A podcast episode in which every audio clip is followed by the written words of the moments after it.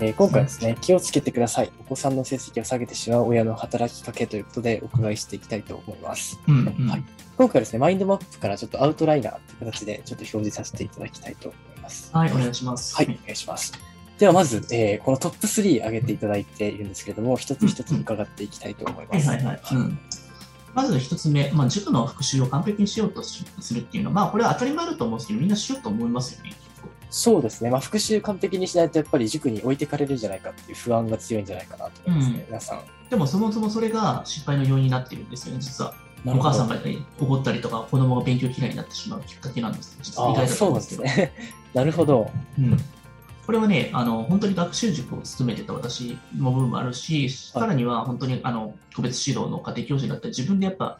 やってきたから、両方の観点から見れるんで、まあ、その辺のところのデメリットの部分もしっかり話していこうかなと思います。はいはい、よろしくお願いします。まず、それはえなぜ毎回の宿題とカリキュラムを復習しようと成績すると成績上がらないのかうんなんですけれども、はいまあ石橋さんはこれ、なんだと思います普通にかそうで復すね習したら普成通に考えた績上らがりそうじゃないです か。復習したら成績が上がるっていうのは、まあ、あの王道な勉強方法ではあると思うんですけれども、うんそうですね、まあ、この復習しないと上がれないっていう脅迫観念になっちゃうのは良くないっていうことなんですかね。うんうんうん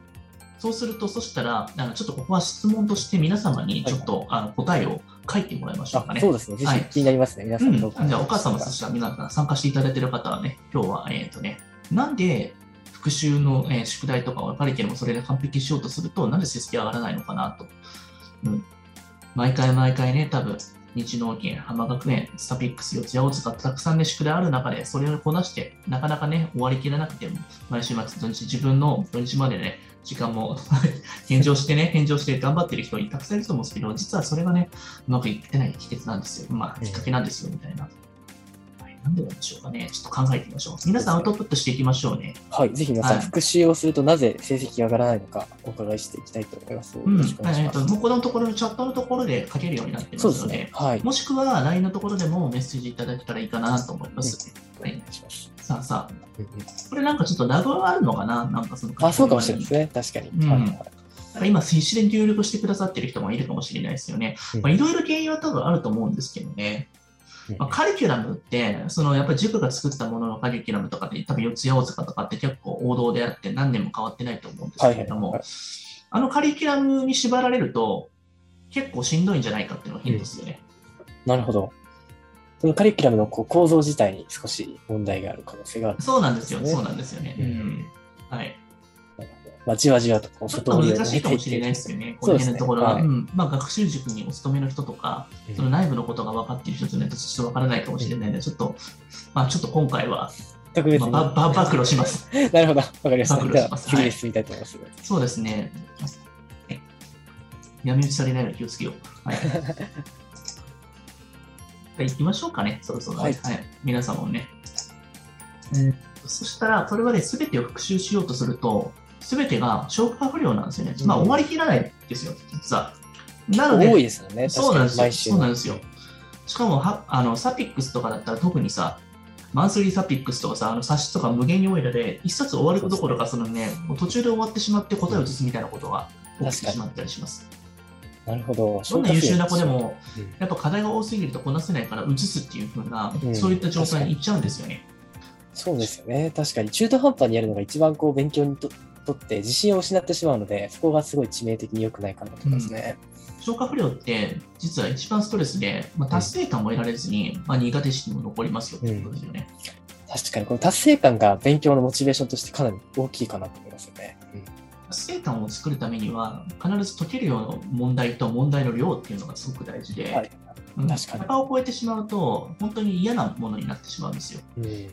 きる問題もできなくなっちゃいますよね。キャパを超えてる状態だと。そうなんですよね、うん、でもそれに対しての解決策もしっかりあるっていうことですよねはい、うん、でしょうか基本的にこれはえー基本問題、練習問題、応用問題、発展問題、それぞれが25%ずつになっていると思うんですよね。うん確かにそうですね。実際問問題集とか見るとそうなってますね。はいうんうんでも私たちがよく言ってるのは基本練習だけをしっかりやれって言うんじゃないですか。はいはいはいはい。そうなでのすね。で、私の極端な例を言うと、基本9割、練習1割、もはや基本10割でもいいんじゃないかなというふうに思っておりま す。なるほど。じゃあ、この応用と発展の25%は時間の無駄だということですね。一部うの人にとってはん、そうです。ね、まあ、実際のところが本当、付属校系の学校とかだったら、はい変な話、発展と応用とかいらないし、難問疑問みたいなやつ飛ばないですから、あと予習シリーズのあの連生問題とかって、あれ6年生の芸みたいなやつ使わないんですよ、ほぼほぼ。そうですね。似たような問題が出たのを見たことがないです。確か正直僕6年生の上をある程度か軽く基本問題だけやればあとは4科のまとめやっていけばもう実際50から55の学校は全然網羅できるかなと思ってます、になるほど。うんそうですね。確かに実際過去問見ても、本当にそのレベルの問題しか出てないような気がしますね。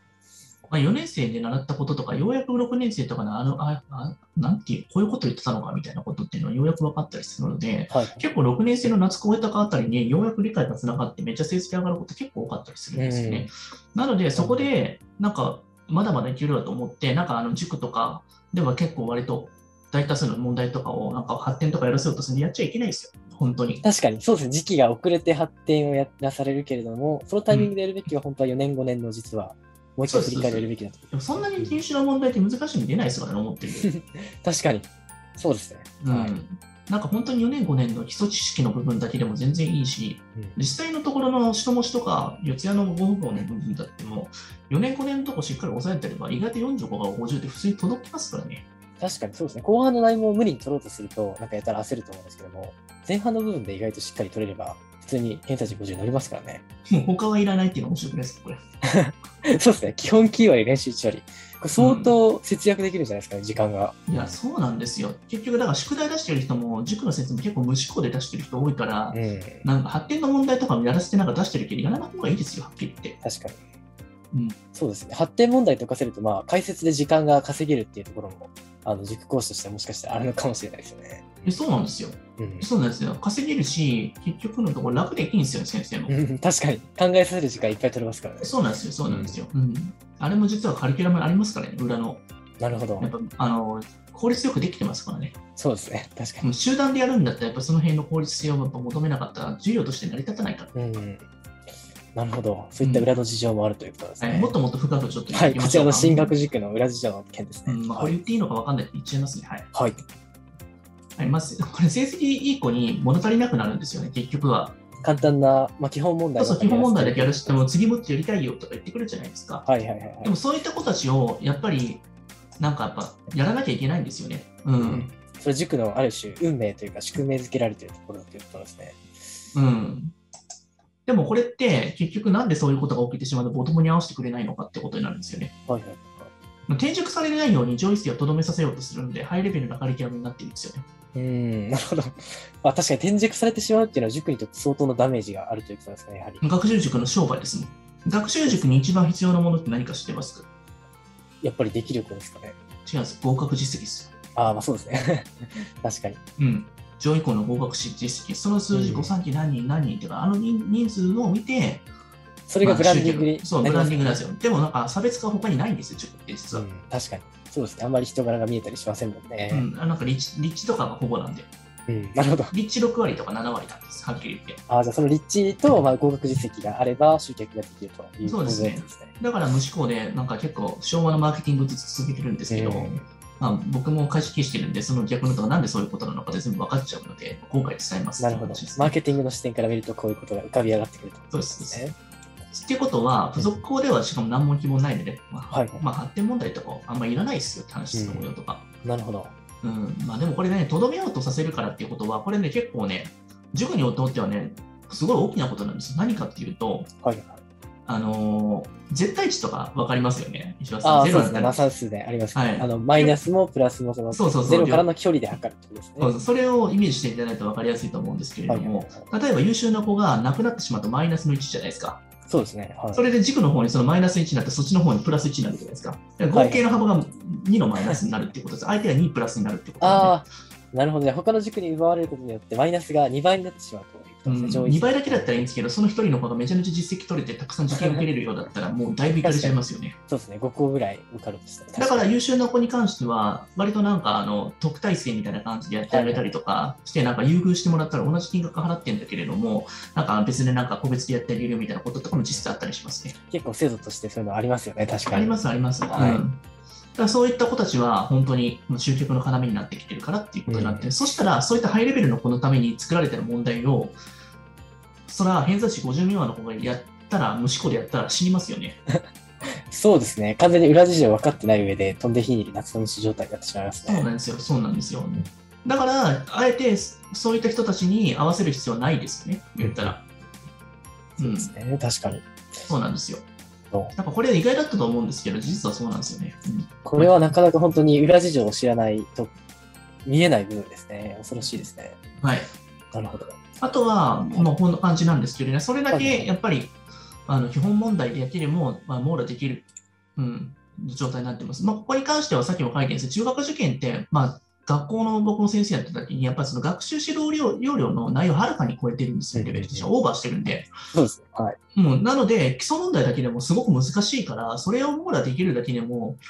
だいぶ頭がいいですよ。今後の、そうですね、中学入ってからの勉強にしても、本当に十分な実力が身についてるってことですよね。なので、偏差値45から50っていうのは、意外と賢くて、いや、もちろんえっと学校ではトップレベルの内容ですよ、うんはっきり言って。そうですね。はい。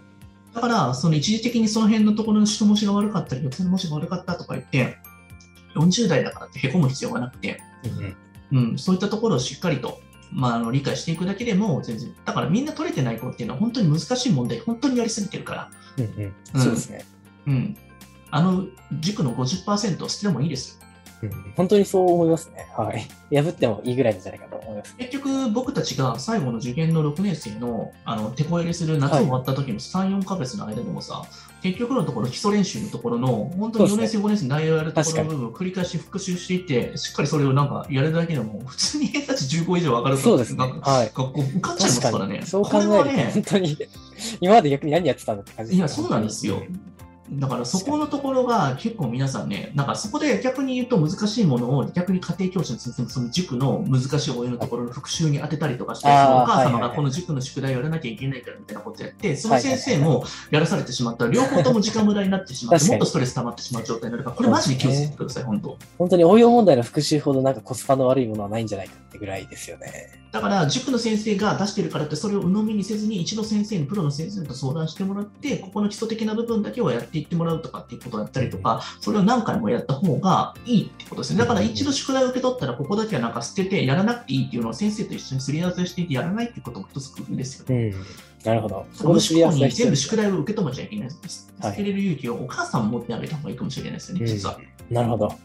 その捨てれる勇気を持つ必要があるのは、まずはお母さんということですね。そこのところ知識がなかったら、やっぱり一旦僕たちに相談してもらったりとかして、そのプロの先生とかに相談してもらって、まあ、塾の先生がそれをなんか受け入れてくれるか謎なんで、はっきり言って、やっぱりこう捨てるとなるとかなりのリスクを伴うというか、そうですよね。はい。うん、なんかそれをやってないから成績上がってないんでしょっていう、うんうんそういう切り返しが来る可責任能性のがあ押るしから付けにされますからね、確かに。うんそういうパターンもあったりもするから、でも現状は、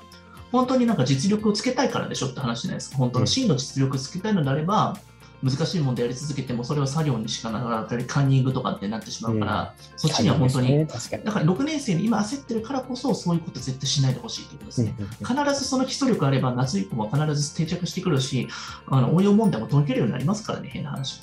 そうですね。そこから逃げようとして、あの変にカンニング癖をつけちゃうと、本当に危険な未来が待ってるということですね。そうですね。結構今日は重要な話してますからね、何気に。そうですね。はい。かなり、はいまあ、陥っていけ、い陥ってはいけない落とし穴の話をしてますね。そうですね。はい。そして、そしてトップ2では行、きトましッょうプかね2いきましょうかね。次、はい。成績を上げようとすること。これはなかなか、あの、えって思った方が多いんじゃないでしょうかね。まあ、成績上げたいから上げよう、うん上げる、上げようと思ってるのになんでみたいな感じじゃないですか。そうですね。はい。よく言うバイアスがかかっちゃうんですよね。ああ、バイアスですか。うんお子様のまあ具体的に見ていきましょうねはいそうですね。はい。まあ、これ面白くないですが、我が子の成績上げようとすれば上がりませんみたいな。上げようとすればするほど上がらない。ああ、追いかければ追いかけるほど逃げていくみたいな、そういう感じですかね。まあ、女性みたいな感じですね。 モテななるい、ほど非モテの男子みたいな感じになってますけどまあ、。成績を追いかける、そう、ひも手男子みたいな感じだったんですね。でもお母様もそうだと思うんですよね。 うん、な誰かと比較して、もっともっと成績上げようと思えば思うほど上がらなくなるんですよね。るほど。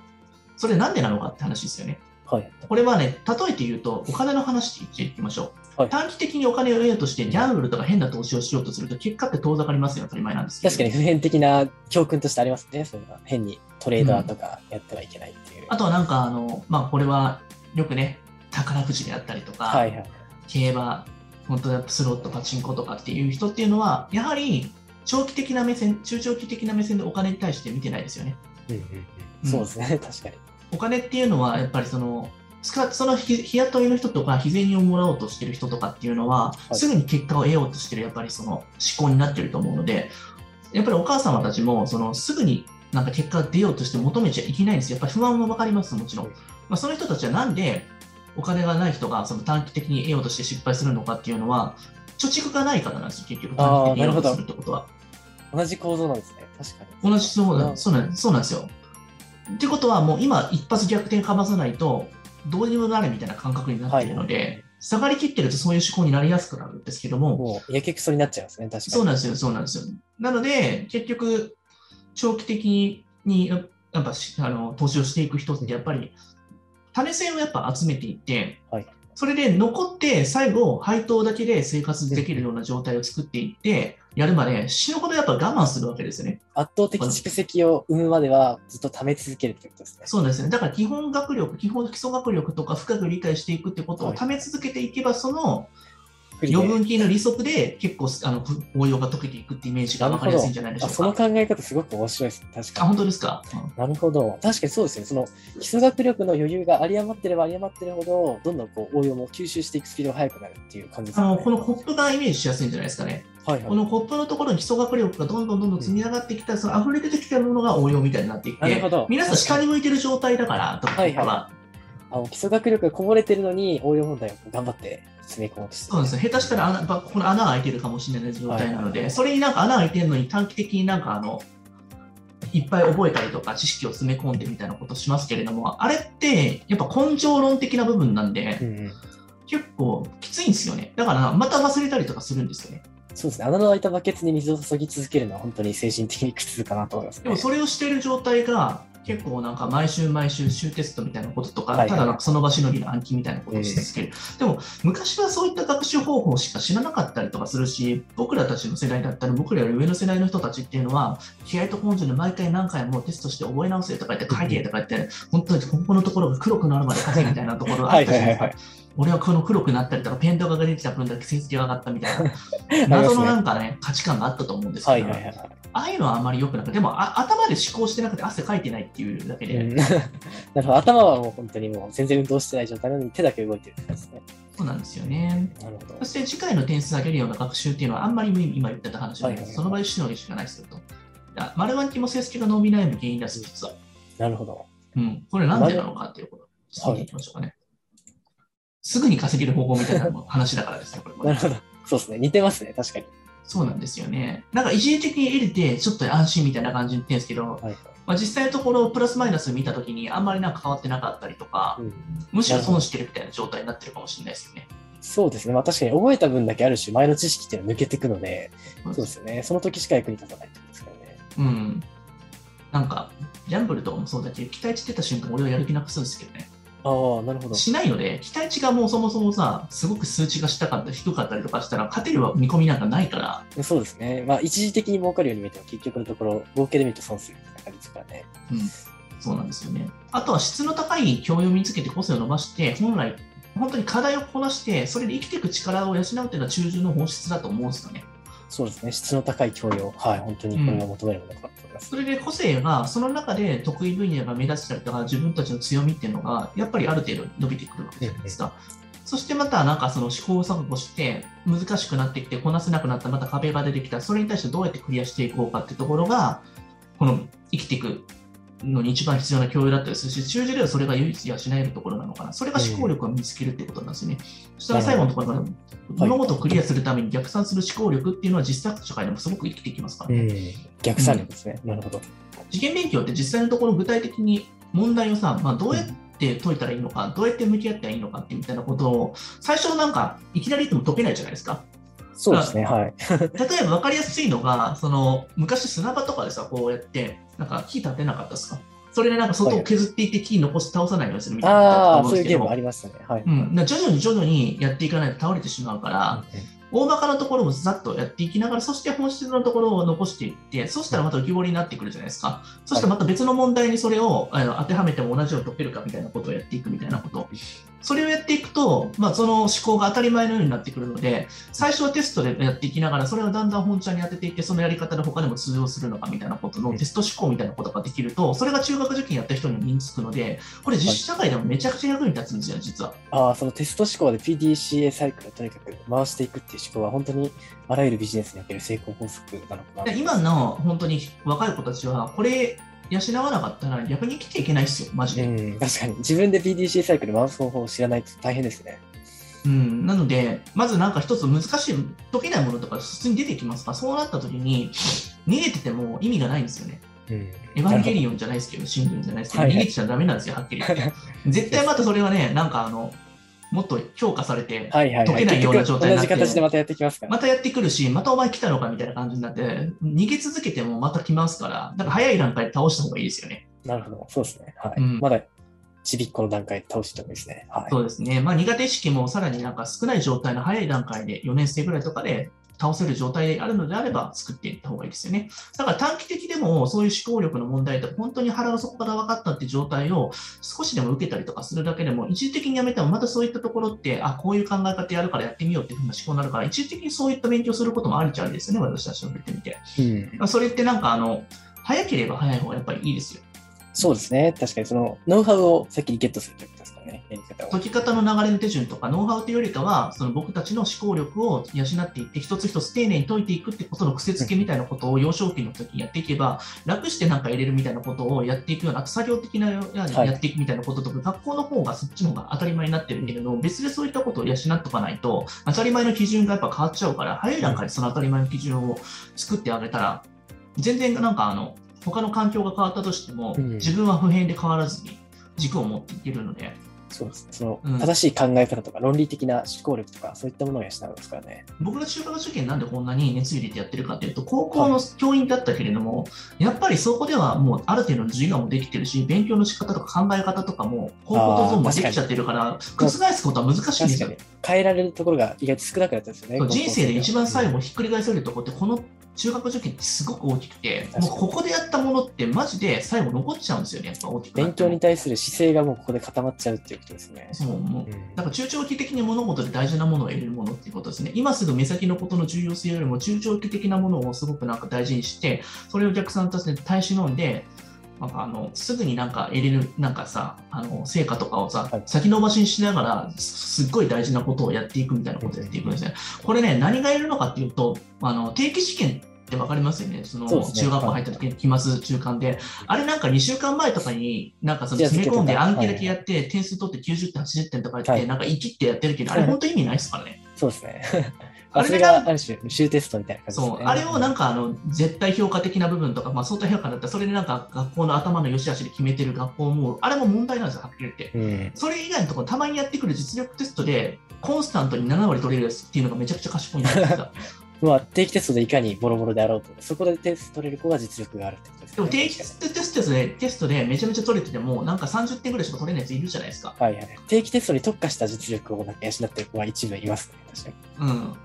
まあ、そういう子は思考力がやっぱ弱かったりするからそれってやっぱね、中旬で養っている子はね、そこのところ意外とね、6割、7割とかね、いや安定した数値出してくれるんで、そういうやつが本当に頭のいいやつですからね。うん、なるほど、うん中学受験をクリアした子っていうのは、やっぱりこういう逆算思考力が身についてるというのが本当うに、ん、しかも失敗しても成功しても、そういったものって養われてるから無駄じゃないんですよね。だからその途中でやめた子もやっぱり、やっぱりやっててよかったなっていう、すごいやっぱ思いますもん。そうですね、確かに。うん、そういったところで今まで頑張ってきて中中学受験塾なりやってすごく深く志向して丁寧にやってる子っていうのは本当将来必ず生きてきますからうね。ん、うんその意味でも、この、まあ、焦らずに、とにかく基礎力が満タンになるのを待つというのが重要だということですそうね。チャージしてくださいね。うんうんでも今はま今はまだ貯めれる時期だから夏前まで、そうですね夏中まで夏前まで貯めれるから、うん、全確か然に貯めてください本当に。うんなるほど。焦んなくていい本当45年のこと死ぬほどやってればいいんですよ。そういうことですね。うん本当にね、ちゃんと解けるようになってるから、あの過去問も、それがちゃんとできてくれば。そうですね。全くなんか手つかずで、本当に偏差値30の子とかでも今諦めちゃダメですよ。うんうんうんうん。この基礎のところだけをあの徹底的にやるんですよ。まあ、本当に、バカみたいに、うん、そこに関して。うん、はい。要は成績を上げようとすることがお子さんの成績を下げてしまうということを伺ってまいりました。はい。はい。では最後にですね、トップ3に移りたいと思います。これは結構確かに普遍的にあの言えることなんじゃないかなと思うんですけど、勉強を強制することがお子さんの成績を下げてしまうということですね。はい。うん。だからあのやっぱりあのねばならないっていうお母さんのあの不安からやっぱりそういうふうに強制っていうふうになんかなってるのかもしれないので、ここは確かにそのお母さんの考え方っていうのは結構色濃く出るのかなってところですようね。ん、でもそれも塾の構造とか理解してたらそこまで強制するってこともなくなるんじゃないかなっていうふうに思うんですよね。うんうんうん、今のなんかさ、その上位の子たちをとどめるために難しい問題を作ってたりとか、それをやらせてしまう、それを鵜呑みにしてやってたってことを、実はあのうちの子に合ってないってことは今分かったと思うんですよね。うんそしたらそんなに確か強制する必要もないし、不安になることもないと思うんですよね。その事実を知ることだけでもかなりい変わや、ってくるじゃないやっぱり知ってるか知ってないかってかなり大きいと思うんですよ。確かに。うん、あと指導している側の先生も多分知らないでやってる可能性が高いですか らね。そうですね。まあ無意識に、はい、そっちに誘導されちゃってる感じですからね、先生うは。ん。まあ言わないですから、やっぱそこに関しては。うん優秀な子を育てていくっていうふうにしか思ってないので。うんあとは嫌いになりがちな勉強方法をいやいや取り組んでも無理って話なんですけれどもね、はい。うん、もうちょっと見ていきましょうかね。はい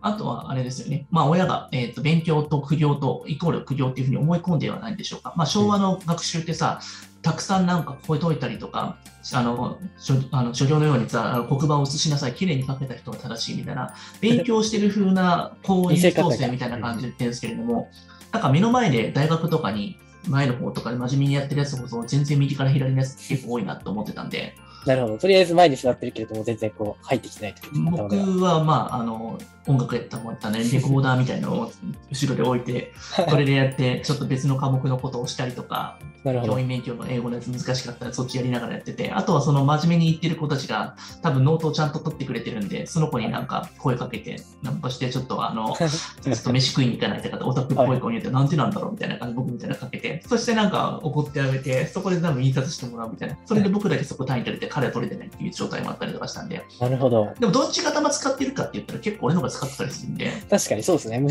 考じゃないですよね。徹なん底か的そういにう思子考っしてて意外となんか出席日数でなんかその評価されるみたいなところあるじゃないですか、出席日数ポイントで稼いでるやつっていうのは実際実力がなくてビビってるビビりなんで、うん、確うかに。ん、本番力がないっていうことは、まあ、実際のところ字の力がないってことなんで、そうですね。結局営業力で解決されたってこと ですね。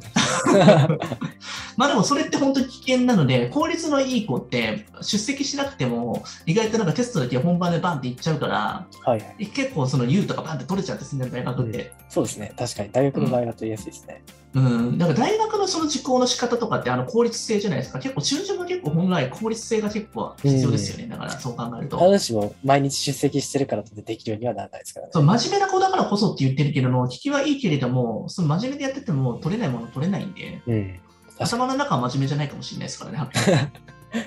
お花畑かもしれないです ね。確かにそうなんですよね。うん頭の中ディズニーランドかもしれないので。そうですね。う確ん、かに。そうなんですよね。うん、秘密かもこうなんかもしれないしね。はいう んなるほど。はいじゃあ、苦行的にやっても結局伸びないということですうんね。本質理解ですよね、やっぱりね。そのうん気合と根性では無理だよって話ですよね。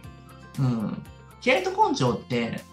なんだろうな、圧倒的作業量の末に、なんかどうせあ、まあ、理解しなきゃいけないってことに気づくんですよね、やっぱね、最終的には。うん、なるほど。僕は圧倒的作業量やったけれども、効率性の悪さとか、病気になったりとかして、寝込んだりとかしたので、ああ、そうなんですね。やっぱりその効率よくしていかなきゃいけない本質の理解ってところを解説を深く理解していってそこに時間を割いていくと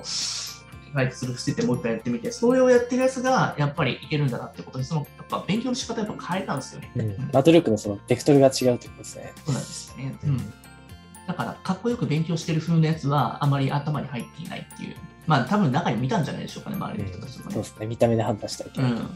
間違った思い込みが、実はそういった間違った思い込みは勉強の楽しさとかに気づくこともないのよ。親御さんもね、やっぱりちゃんとその辺のところ、楽しさって理解しなきゃいけないし、うん解けたこと、分かったことの理解、しかも勉強は苦行ではなくて、本当に楽しいものだっていうことを中学受験を通して、お母さんももう一度ね、僕たちの勉強とかしてもらって、なんかそのなんか動画コースとか受けていただいたら、結構親御さんたちもすごく楽しんでいただいてるので、そうですね。うんはい。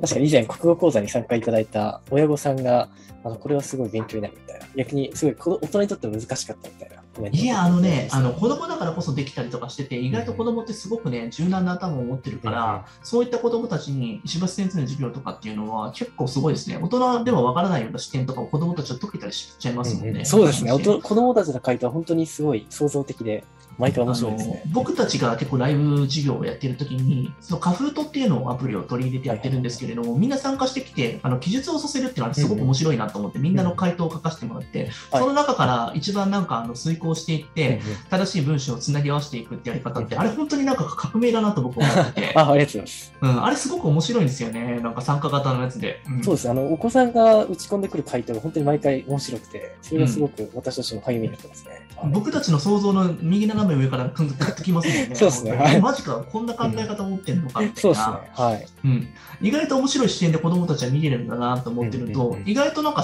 思考力って言ったらお母さんなんかあのその心情理解ってところとかはい深く読んでる子たちも結構中にはいるんだなっていうのそうもですね。気大づ人かされ側ますよねの視点よりかは、なんかすごく深いところついてる子もいっぱいたいだます。そこに対して点数化されるかどうかっていうとこはいろはの積み合わせとかどうこどういうところを書いたら点数になるのかって知らない子が多かったりするのそうでですね。確かに。うん、点数配分のところに関しての仕組みとかも結構教えたりしてるからそれはすごいなと思いましたよね。ああ、そうですね。どこに点数が入るのかってところを意識するだけでかなり変わります、ね。なんか全部映し出したら点数取れると思ってるんだけれども、うんうん逆にここだけを抑えてたら、本当、はいはいあの満点は取れないけど、6取れるって話は面白い なと思ってて、うん確かにみんななんかそこのところを無駄になんかあのいらないとこ書いちゃって、1しか取れてなかったりするんだけど、ああ、そうですね。確かに。うん無駄なディテールを書いてしまう子が多いですね。引っ掛けと身長両方書かなきゃ点数にならないだかうんうら、んすごい革命だな と思って、結構面白いなと思って。でもそれって気合と根性じゃなくて知ってるかどうかじゃないですか、うんはうんっきり言って。そうですね。確かに。気合と根性。 気合と根性で全部書き抜きつけるのそれが本当の答えかどうかも分かってない人結構多かったりするのそうでで。でもそれをちゃんと説明してくれる先生って意外と少ないかもしれない。うん俺もやっぱ教わったことなかったもん、やっぱ。確かにそうですね。私もあんまりないですね、記憶に。うんうん。なんか意外とぴったりの答えって、なんか探し出すのってなんでこれが答えになるのかなっていうふうに結構疑問には思ってたんだけれどもう、んぴったりとした答えの導き方ってちゃんとあるんだなと思って知ったりうんそれが分かると、英検も全部一緒だから、まあ、あ小 なる学ほど校の時のその国語理解のそのはいぴはいったり合わせるその能力っていうのが分かってくると、うんめちゃくち確ゃか大に事なんだなと思いますよね。今後の試験に、あらゆる試験に通用する、はい、ノウハウかなと思いますね。でもこれをがやっぱり本来の勉強の楽しさなのかなと思うので、それって算数でも同じことが言いますもんね。うんうん、確かに。うん裏技テクニックとか、そうですね。あはのまあ、学習塾では何やってるかわからないし、塾でやってないけど、ブラックボックスかもしれないですけど、僕たちの授業は全部開示してます ので、い、そうですね。アーカイブでも見れますの で、ぜひ知ってくまだあ、さバカなことできないので、結構必死ですよね。い。そうですね。はい。うんはいまあ、冗談を置いといて、まあ、こんな感じで結構うん皆さんね、あの思ってた以上になんか知らなかっただけで結構ね、あの損してる部分があると思うので、うん今日見たこと復習してみらもらって、もう一度取り組んでもらったりするだけでも全然変わるかなと思いますうねん。うん、そうですね。はい。うん、だから塾のその、ね、思惑に全部載せられずに、この子の本当に分かるような内容からしっかりと、えこんなところから振り返るのと思っても、それ恥じることじゃないから、うんうん本当にそうですね。4年生の内容をいつから振り返り始めても遅くはないですね。僕、高校生の生徒を指導してた時に、昔ね、はい。本当、小学校3年生くらいの算数からやり直したこともありますからね、計算そうなんですね。なるほど。ええー、すごいですあね。のみんなこんな感じなんですよ、でも絶対何かをきっかけにできなかったりとか、怪我してきたりとか、そういう時の時期、はい時期だけ入院してたって言ったら、そしたら、だからそのあ平安時代のところと村町全部抜けてる理由は、そこのところで寝込んでたからなんだね、みたいなこと言 って、それがずっとね、人生においてもずっと抜けてしまうから、そういったことって。確かにそうですよね。意外とでかいですよね。そこの欠席してたかどうかっていうのは。そうなんですよやっぱり健康って大事ですよね、そう考えると。に事故しない健康であり続けるってことは、受験において結構大きいかもしれません。うんはいそうですね。人生において本当に大事ですね。はい健康っていう形で今日はね、はいちょっとね、割と本質的な話をしてきたんですけれども、はいさて後半の方に行きまして、あそうですね。はい。あまあ石橋さんのコメントもいただきましたね、ちょうど。はい。本人にとって難しすぎることを復習しても意味がない。できること、できそうなことだけを復習すればいいというコメントをいただきました。だんだんだんだん僕たちのね、あの考え方が話がね、そうですね、シンクロしてきてますね。そうですね。